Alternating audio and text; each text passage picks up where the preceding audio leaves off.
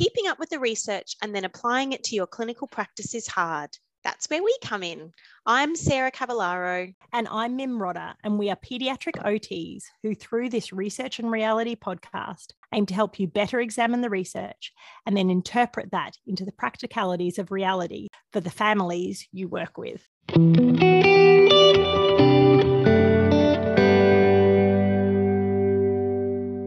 Well, hi, Sarah. Welcome to another Research and Reality. And we've got our now for some something completely different article where we've been doing feeding, but now we just wanted to do a more general article. And this one is pretty relevant to our podcast and the aim of our podcast, which is nice. Yeah, it sure is. Today, the article that we're going to be reviewing is titled Systematic Review of Determinants Influencing Knowledge Implementation in Occupational Therapy. So, as Mim said, really relevant to us because in this podcast, we are really hoping to be able to help you as clinicians implement research knowledge in your practice. It's a doctoral thesis from the University in Quebec, Laval, the Laval University, uh, French and English speaking authors, Marc Andre Pellerin, Marie Eve Lamontagne, I think is how I would pronounce it. Probably my accent is terrible. And interestingly, those two authors are the main, the first two are the main authors because during the study, they often reference their initials, so mm. MAP and MEL, and they've done a lot of work together finding the articles to be included in the systematic review. We've also got Anabelle Viau Guay and Valerie Poulin. So they're the four authors. I'm glad. I'm glad when I said, "Oh, you can do the title and the authors." I forgot that they might. Be. They're all in French. Yeah, pronounce because of being from Quebec. Yeah. But well done, well done. And if the authors hear us, we're sorry. we can correct your names at a later date. We'll interview you on the podcast, and you can you can tell us your name in your beautiful French accent. So, the journal it's from is the Australian Journal of Occupational Therapy. So, again, lovely to have one from French speaking Quebec in the Australian Journal. And it was published in August 2019. And the current impact factor, as we've discussed in the past, impact factors change, but the current impact factor, I believe, of the Australian Journal of Occupational Therapy is 1.85. And if you want to learn more about impact factors, listen to one of our previous episodes where we asked Dr. Anu all about that. So the clinical question, Sarah. Yeah, and actually, I really loved this article because they were so explicit with their PICO influence the outcomes of knowledge implementation strategies with occupational therapists. So, to spell the PICO out, the population is occupational therapists. The intervention is any knowledge implementation strategy. The comparison, they say there's no comparison being of interest, and the outcome, they're accepting any outcome and the study design of interests are experimental, observational, qualitative, or mixed method studies. So they're the ones that we've have included in the systematic review, and we'll talk about that a little bit later in terms of how they got to the number of articles that they did.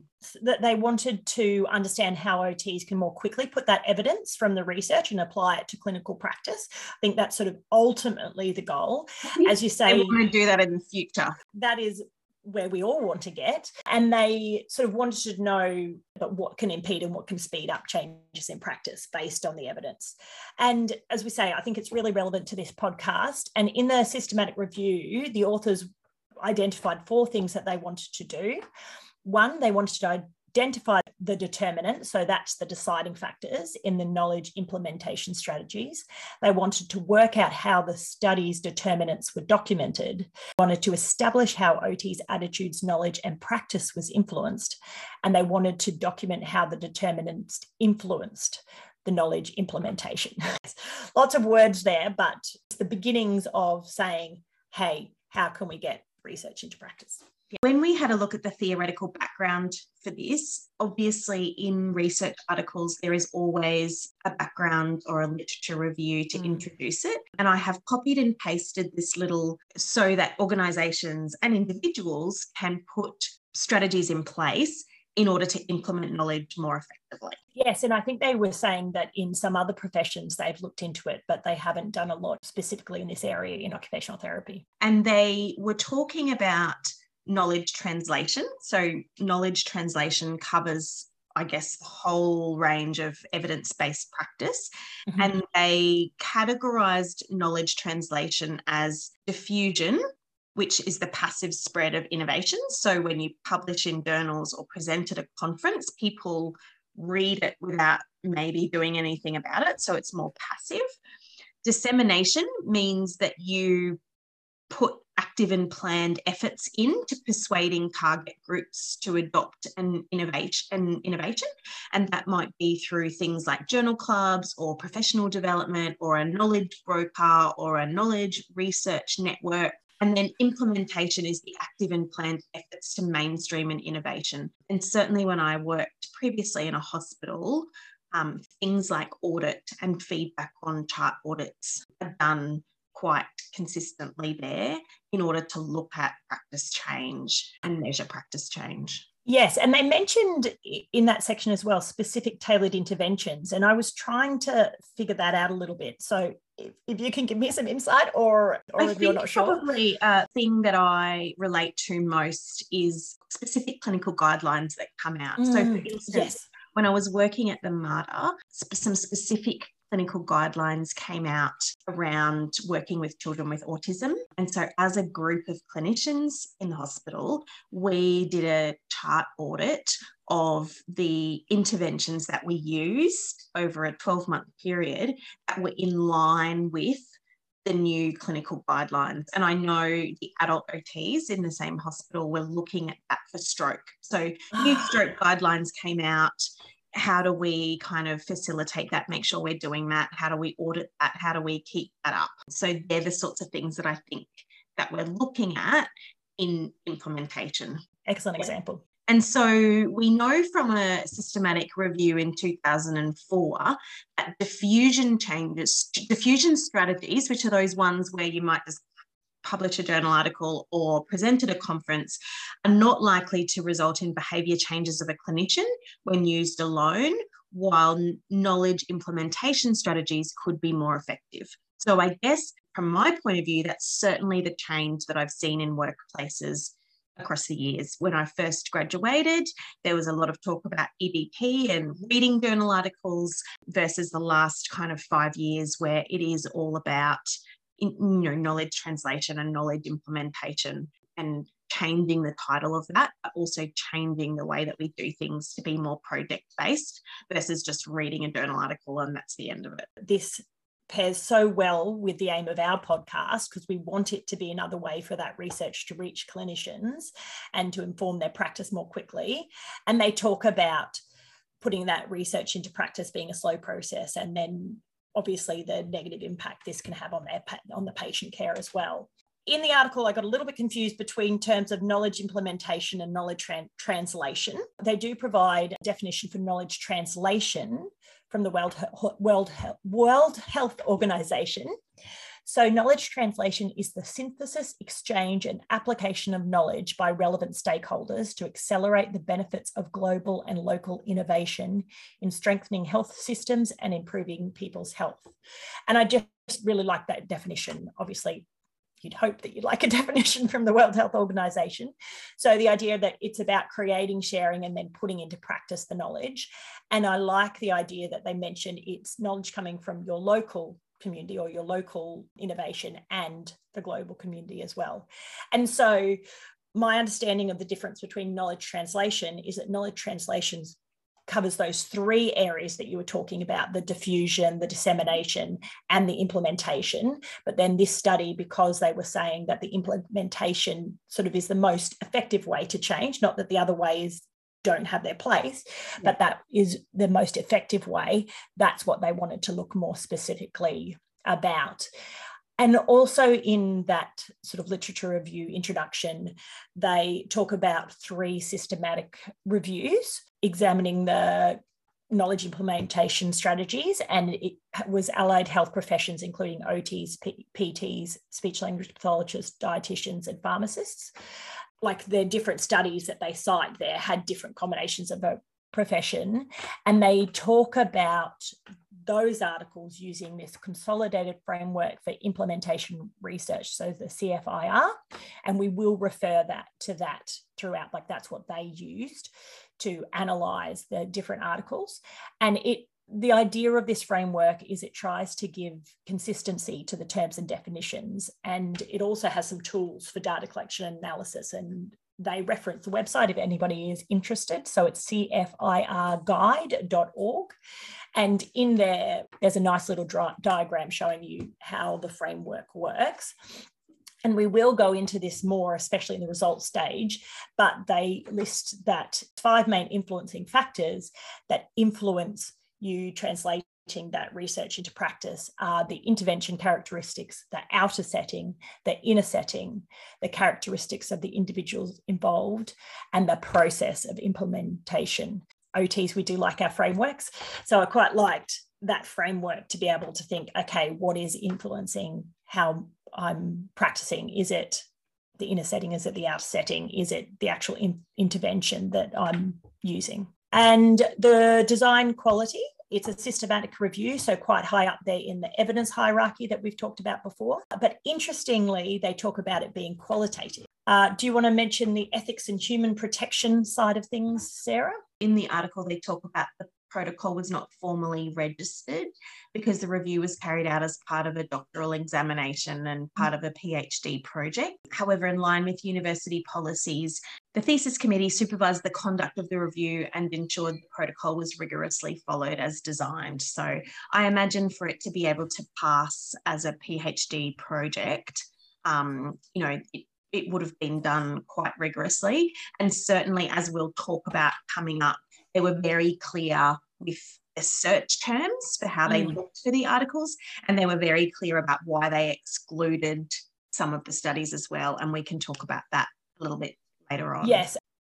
Participants and sample size, you can go first. Yeah, so the selected studies were conducted in a wide variety of practice settings. So that included rehabilitation units, community settings, and schools, and various practice domains. So they just say, for example, pediatric, geriatric, psychi- psychiatric, involving various health conditions. And they eventually included 22 studies in the systematic review. And the publication date that they searched was January 1996 to June 2019, which I assume is when the study was done. Using their search terms, identified a total of 2,015 documents 1,215 of which were rem- which remained after removing the duplicates.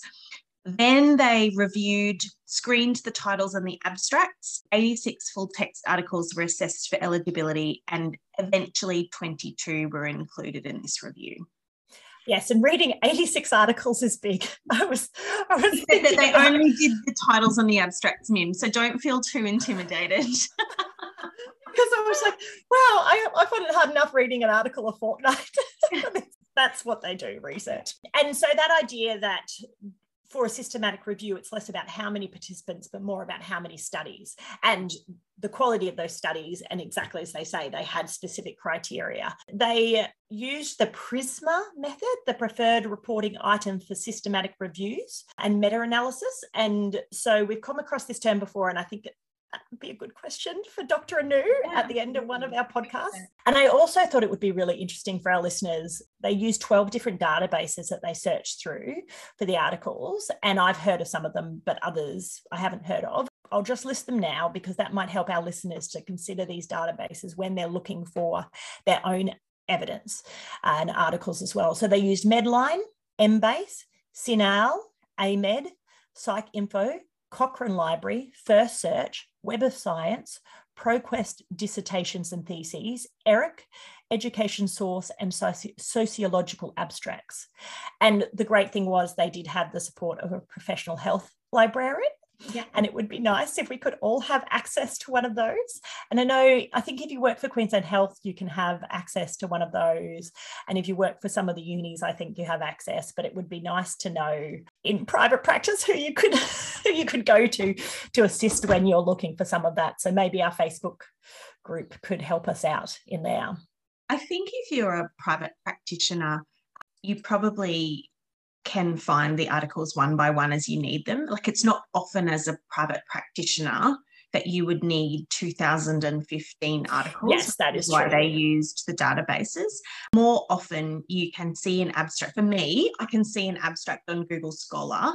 And then if I feel like it's going to be really beneficial to my practice, I can purchase that as a one off article. So our listeners know how they found those articles. The search terms were knowledge translation and determinants of practice and occupational therapy. And what was very interesting is they also searched for synonyms around that. And mm-hmm. this whole knowledge translation, they actually found 70 different terms that were generated for knowledge translation. So it just shows that it's a big area and it's an area that's sort of emerging. As you say, evidence based practice has been around for a while and it's a very common term but this knowledge translation knowledge implementation i think there have been a number of different terms around that so it is an interesting article to look at and I think that's where the CFIR comes in because obviously they're trying to standardize language around that so that that makes it easier for researchers doing this sort of work.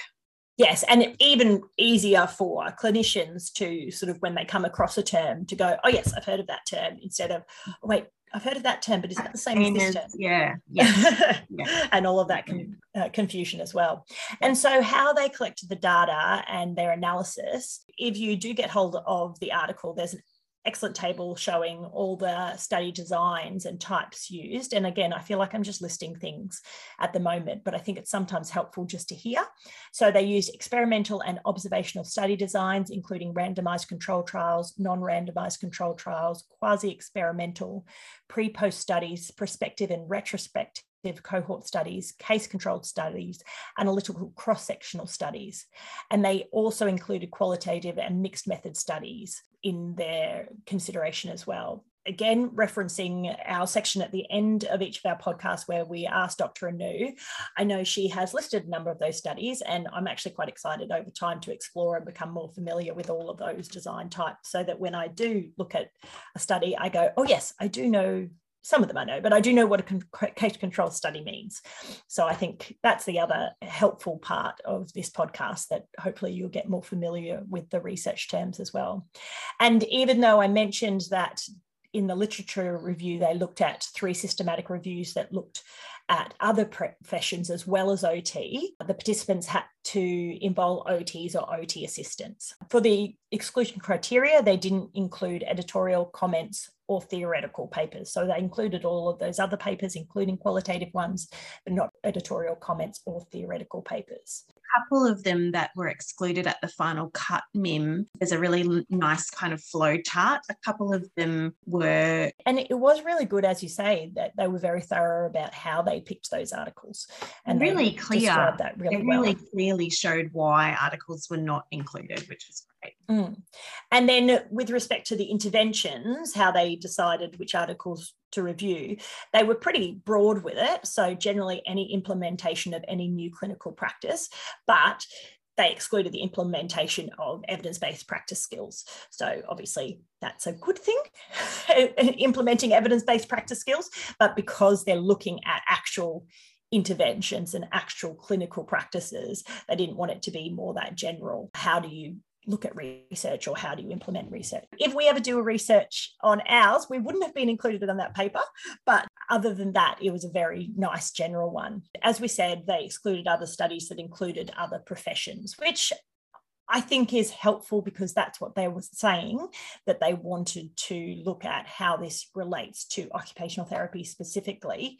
But I think it would be interesting to see how other professions do this as well. I like this fact, a little quirky fact, because the researchers are from Quebec, they include studies in both French and English.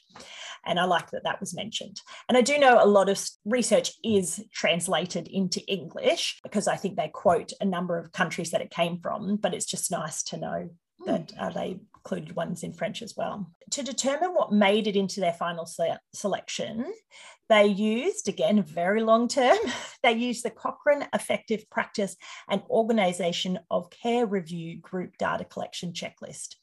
So, again, I won't go into detail, but if you want to find more about that, it's the website is, is epoc.cochrane.org. They analysed each study qualitatively, as we mentioned, and among their analysis, they looked at the direction of the change of clinicians' knowledge. So whether it was a positive direction, a negative direction, or no change. And this, I really liked how they broke this down. They they looked at how it changed clinicians' knowledge and they used three definitions. I'll put my own little interpretation into this, but I'll read the definitions first. So, knowledge change, so whether it was a knowledge change, and this was the development and expansion of a health professional's knowledge base. And so, I view this as did it make them think differently? So, that idea of the head knowledge. And then an attitude change was number two. So, clinicians' agreement and acceptance of the evidence and its perceived clinical applicability and the motivation and sense of self efficacy to adopt evidence based practice.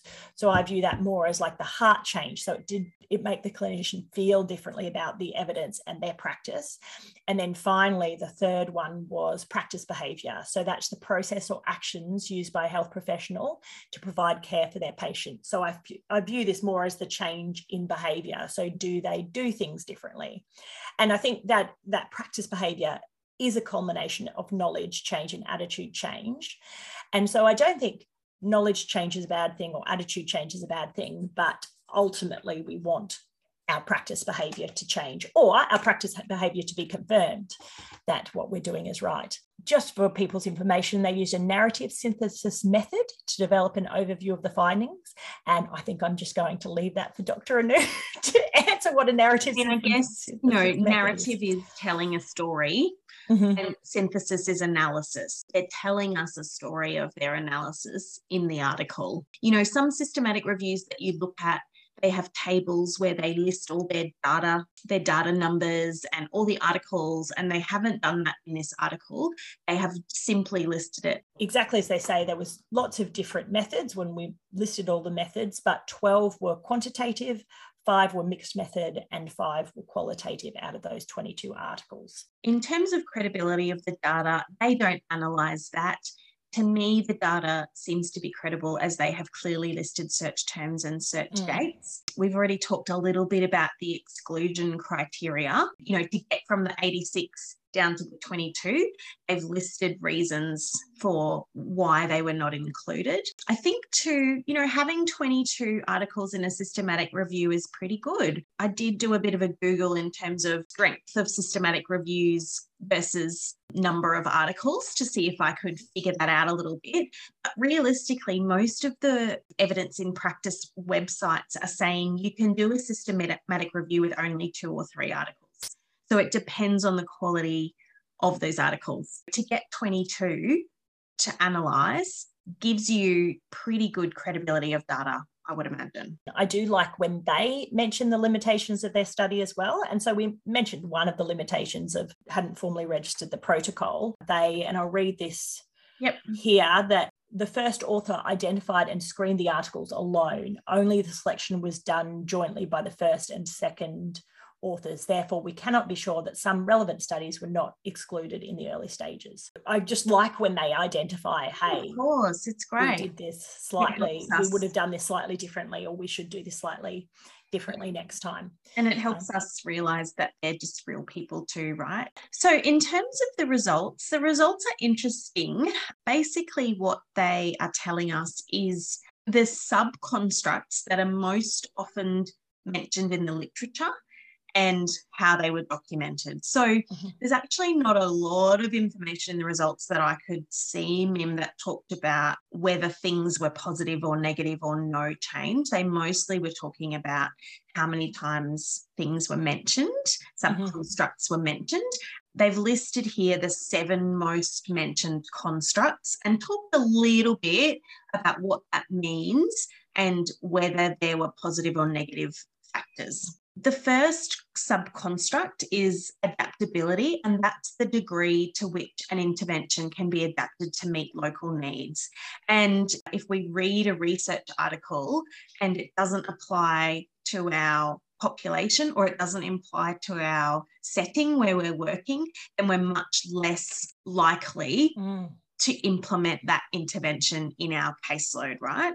In this construct, they talk about the fact that team difficulties negatively influence practice change. Them highlighting a non judgmental environment. Maybe if you are having team difficulties, then that is less of a non judgmental environment, maybe more conflict in the team about the best way to approach things. To me, that's fairly obvious that team difficulties would negatively influence practice change. The third subconstruct is leadership engagement. And again, I think it's an, an obvious one. When our leaders are engaged in knowledge implementation and when they're supporting clinicians to engage in knowledge implementation, then that's going to be a positive factor.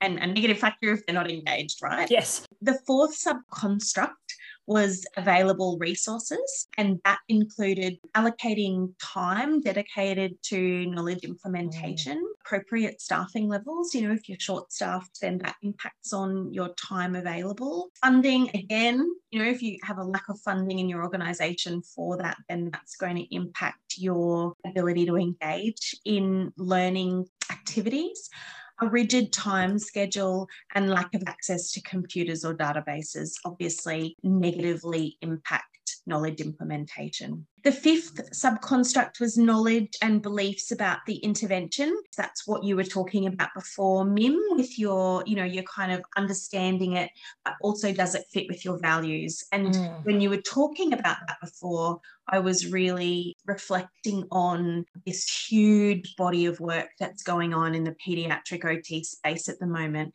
around neurodiversity affirming practices myself and a lot of other clinicians that I talk to are really jumping on board early for the changes that we want to see in the neurodiversity affirming space. And I think one of the reasons that is happening is because it, the sixth subconstruct was around the individual stage of change. And that is probably a number of factors. So, you know, that is probably where you're at as a clinician. I think it's harder to change, maybe not, but as a new grad, I, I wonder if you're just thinking about I've just got to do the right thing and see the right people and, you know, all of that sort of stuff versus being a bit later on in your career where you've got the headspace to be able to think about your clinical reasoning.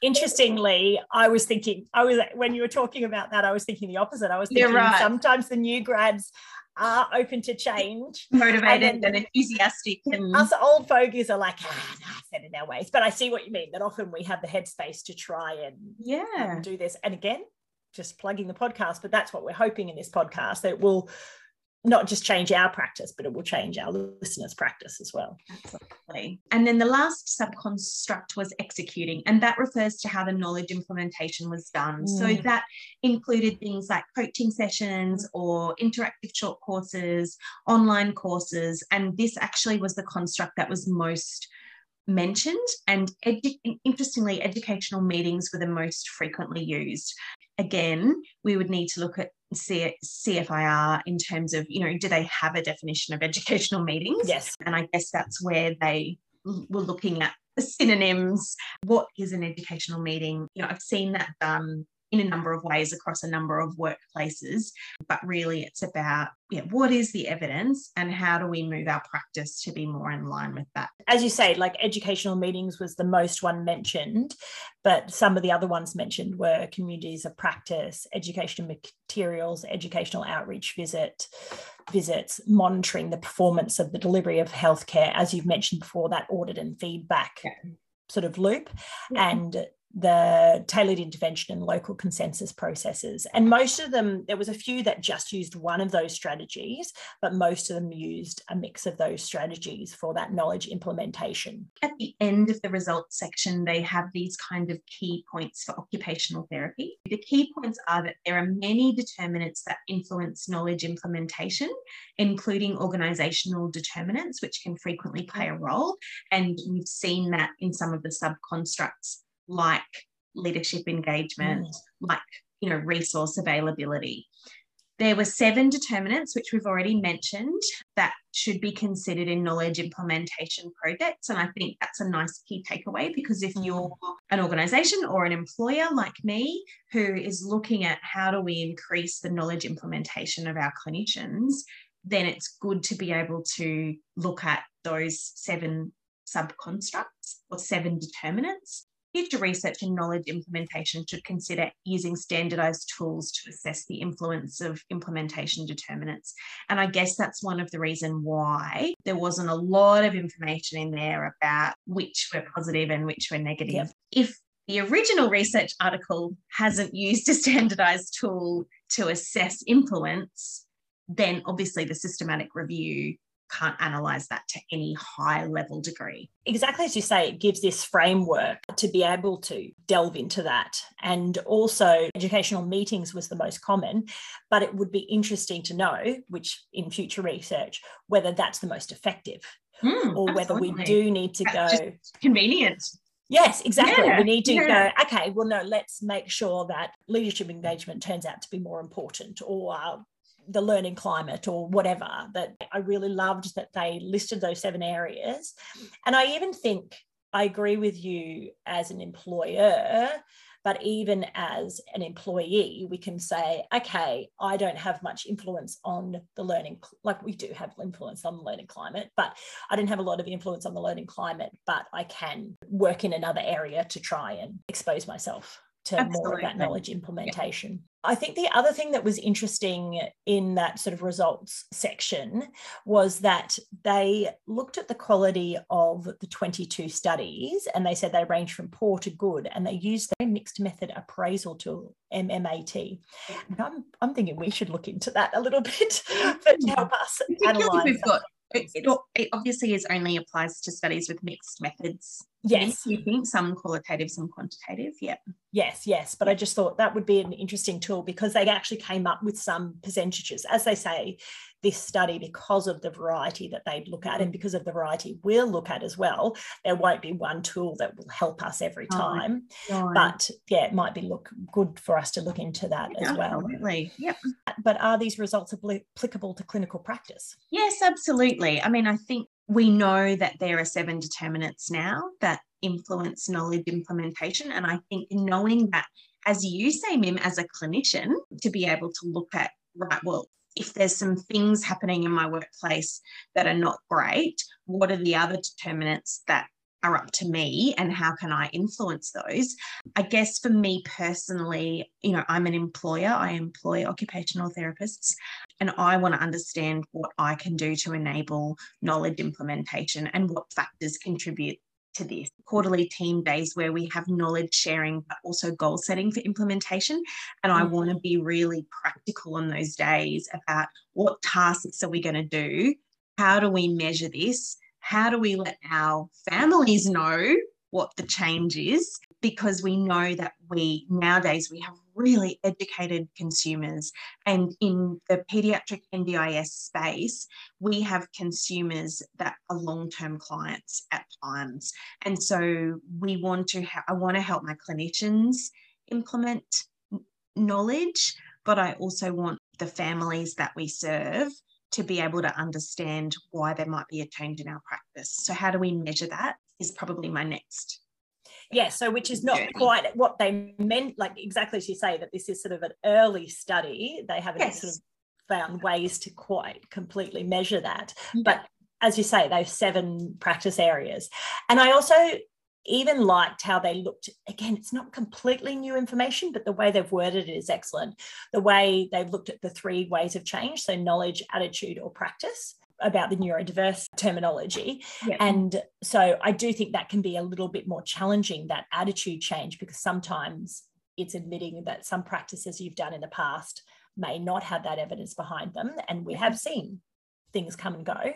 And then ultimately, even though I think the knowledge and the attitude are both valid to get out. You don't actually always have to have practice change, but ultimately, how will this, what will I do differently in my practice because of the information I've found? Because we have to create create systemic change. And even if you are a sole practitioner, you're a private, maybe a private practice with just you, yourself, and you, there are things that you can do to systemize knowledge implementation into your practice create better outcomes for the people that we work with. Yes, and that's it. And on the other end, even if you sort of just a cog in a big organization go, oh, okay, I just have to do this training because they've arranged it. Yeah. Uh, sometimes you don't have as much motivation, intrinsic motivation. Yes, intrinsic motivation because somebody else has arranged it, going, okay, well, actually, what can I take out of this? Is this trying to change my knowledge or my attitude or my practice? And what can I take out of this yep. for myself as well? So, I yeah, I like that sort of looking at both. Yeah. I think we're done for that article. That was a really good now for something completely different article. Yes. Yes, absolutely. And our next catch up will be with Pippa. Yes, so exciting. Yeah, so exciting. We've got our list of questions, and please jump onto the Facebook group and let us know what other questions you've got for Pippa. We'll have a registration available. If you'd love to come along and hear Pippa live and be able to ask her some clinical questions live, then we'd love you to register for that session and come along.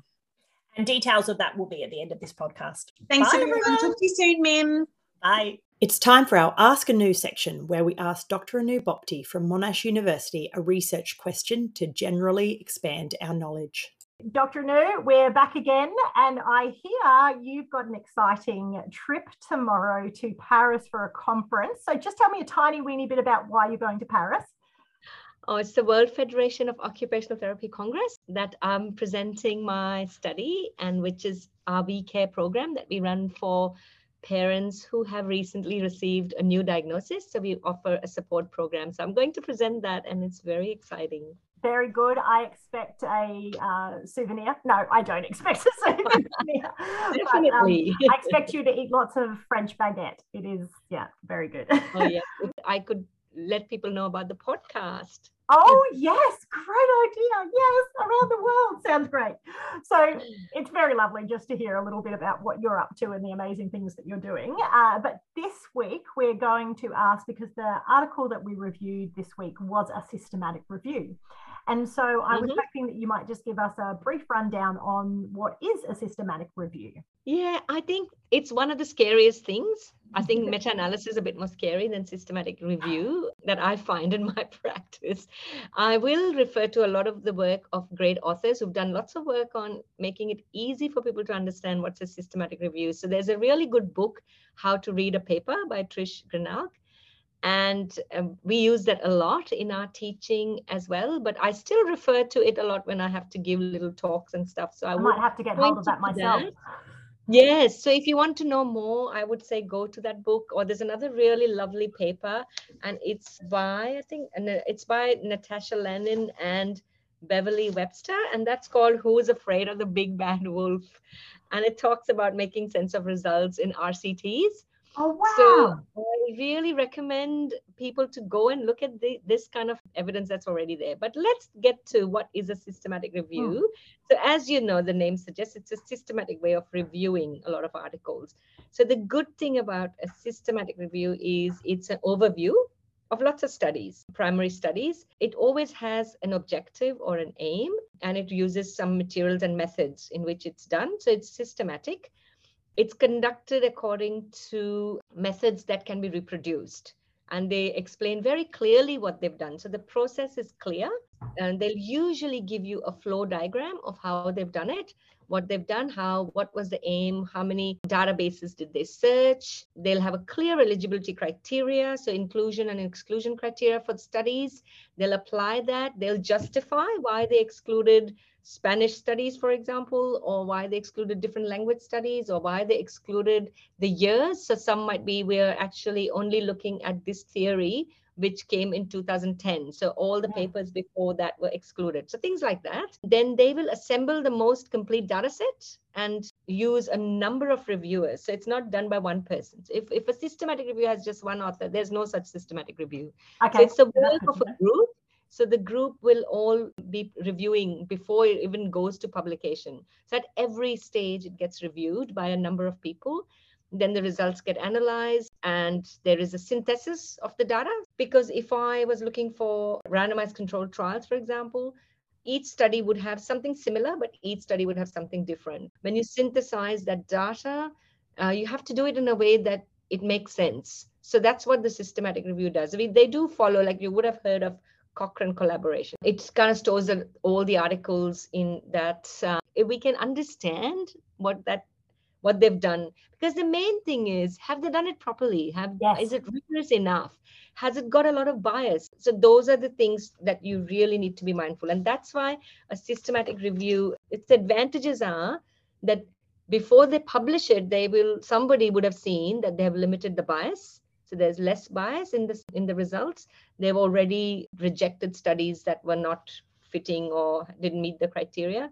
The conclusions are usually that's why more reliable and accurate so you can take that. So, so say for example if you, you wanted to do a research on some particular issue the first thing we do is we go and look for whether someone else has done a systematic review on that topic. Yep. and so in that systematic review there'll be some gaps that they identify in the research and are we actually meeting those gaps or has someone else already done what we were aiming to do so those are the kind of things that we use it for for reviewing the literature and it's really good because it'll always have a collection of all the articles that were released when it was being written Mm. so there's always a period gap. So by the time it gets published, it takes a year and a half, sometimes more. But if you use a systematic review, you kind of bridge that delay between research and practice because you've suddenly got a collection of articles and you can use it straight away into practice. And that's why that's an advantage. It's very systematically done, of course. So you know that the results are precise. So they appraise all the articles. So they,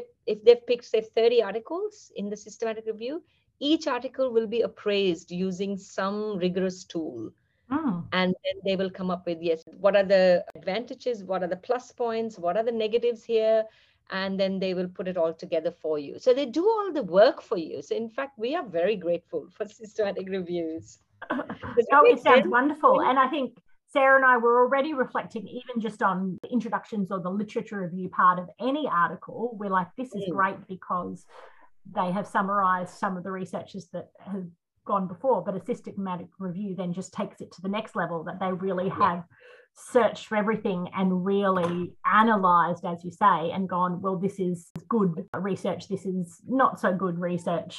So when you look at a systematic review, it's important for you to know how to evaluate it. So not all, maybe the top end, being mindful what, what was their question. So these steps that I said to you, like have a clear aim, have clear inclusion, exclusion criteria, present all the risks, all of those are real ways in which we evaluate a systematic review, whether it was good or whether it done rigorously and whether we can use it for practice. Mm, no, that's excellent. And so I think you've sort of answered this, but when we look at that hierarchy of evidence, a systematic review is pretty well at the pinnacle of that.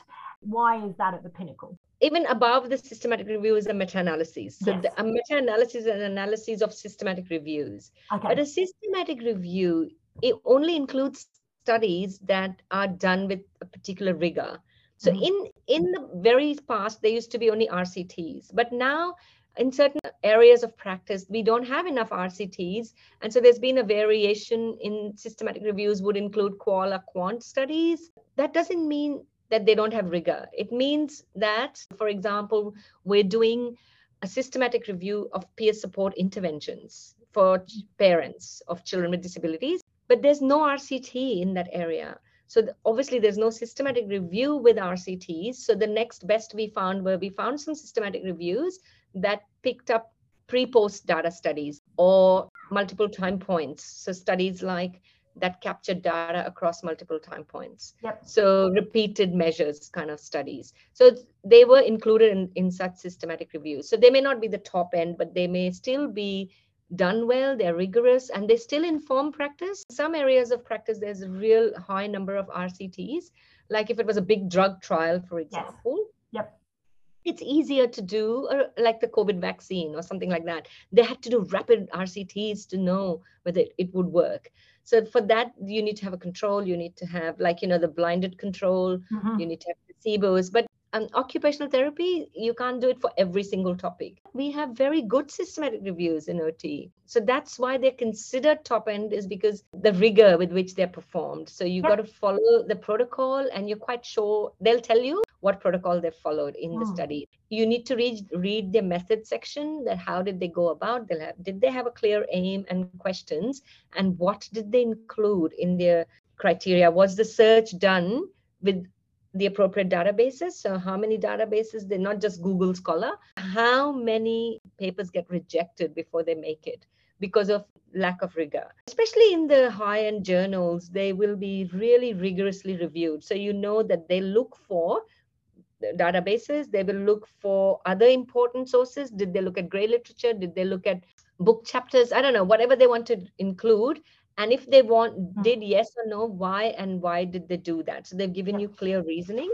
So that's really important that like you know there's some data sources that we always look for like the medline the cochrane but then we'll say we only included we didn't include gray literature we didn't include foreign language things like that. Hmm. one more important thing is the methodological quality of the, the papers that they've included. So was that assessed? So what they do is they every paper that they pick for the systematic review gets assessed or critiqued. Yes. And they'll give you a table somewhere in the review where they've critiqued the articles. Yes. And, and so that's why it's at that higher yes. level because yes. they've done all that critiquing and then they've drawn it all together.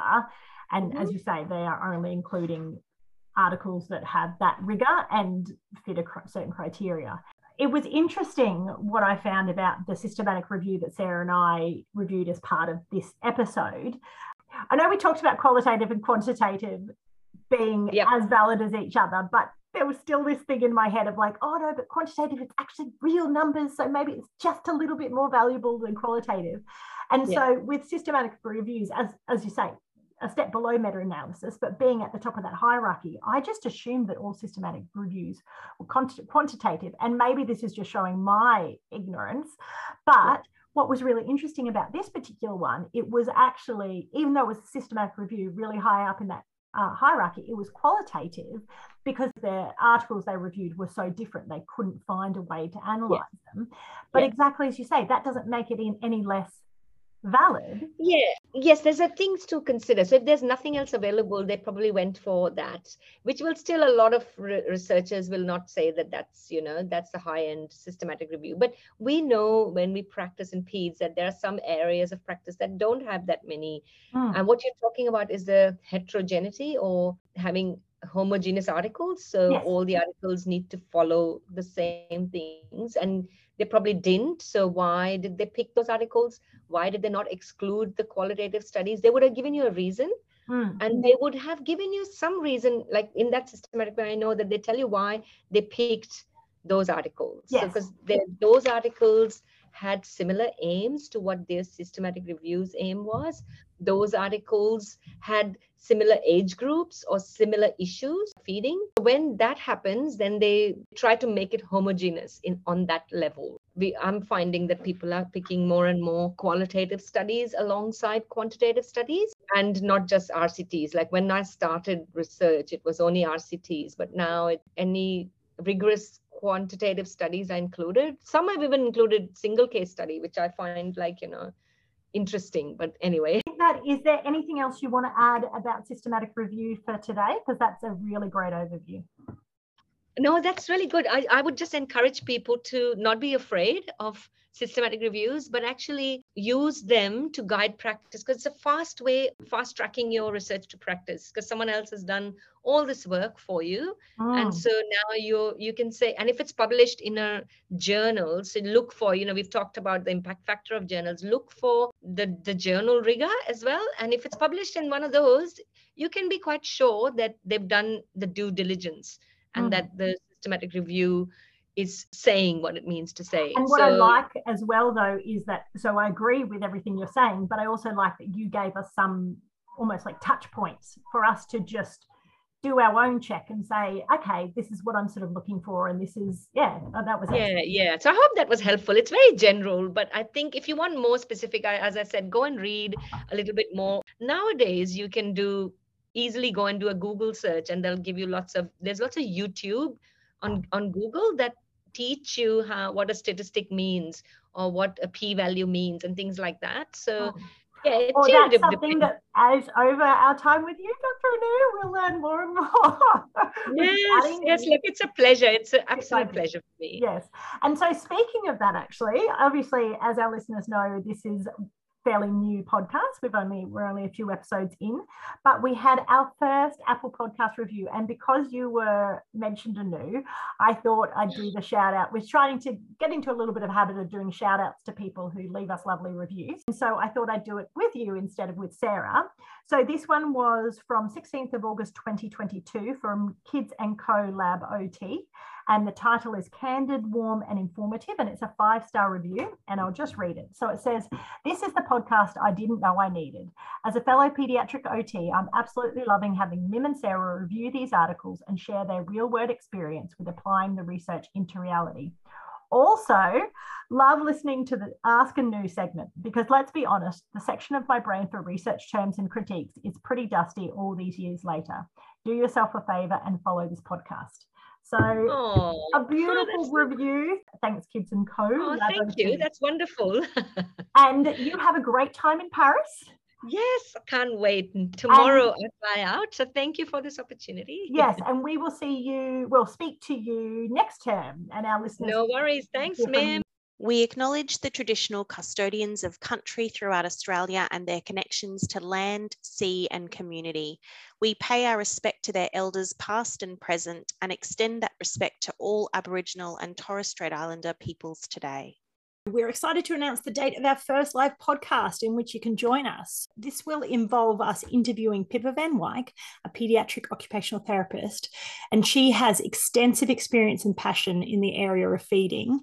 And she picked one of our research articles this term. Pippa will share insights into her work as a feeding therapist and help us understand how her article of choice has shaped her clinical work. We're holding the podcast recording on Wednesday, the 7th of September 2022 at 8 p.m. Brisbane time. And we'd love you to submit your clinical questions beforehand so that we can send them on to Pippa. And you can do that by emailing us at research and reality at exceptional kids.net. So that's research and reality at exceptional kids.net. And you will have the opportunity to ask questions on the night.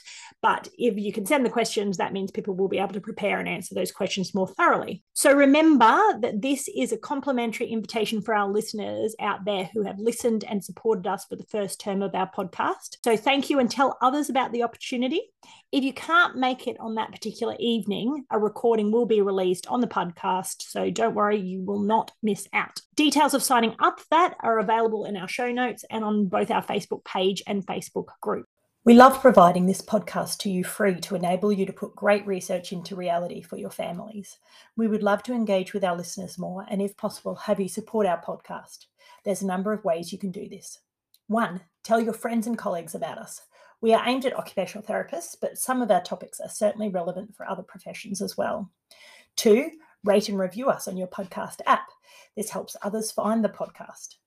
Three, email us if you like at research and reality. That's R E S E A R C H A N D R E A L I T Y at exceptional kids.net. Check out our Facebook page where you'll be kept up to date with all our news. www.facebook.com slash research and reality ot that's research and reality ot you can also become a patreon supporter from as little as a dollar a month. This podcast takes time so if you'd like to support us you can. When you support us through patreon you get extra perks as well. For a dollar a month you get to be a research rookie and get access to our closed facebook group it's different from the page as the group allows you to interact with ourselves and each other to share about articles that we review and much more. For $10 a month, you get to be a research roadie and you get access to the closed Facebook group, get a blank critique form and a copy of the article in advance if copyright permits, and a transcript of our podcast so you don't have to frantically take notes while listening. You'll also get access to our bonus episode each term where we interview an expert in that term's topic who has picked one of the articles. And for $15 a month, you are a research rock star and you get the benefits of the research rookie and research roadie, but you don't just get a recording of the bonus episode, you get to be part of it live and pose your questions to our expert in real time. You can sign up through Patreon by going to patreon.com slash research and realityot.com. That's research and realityot.com.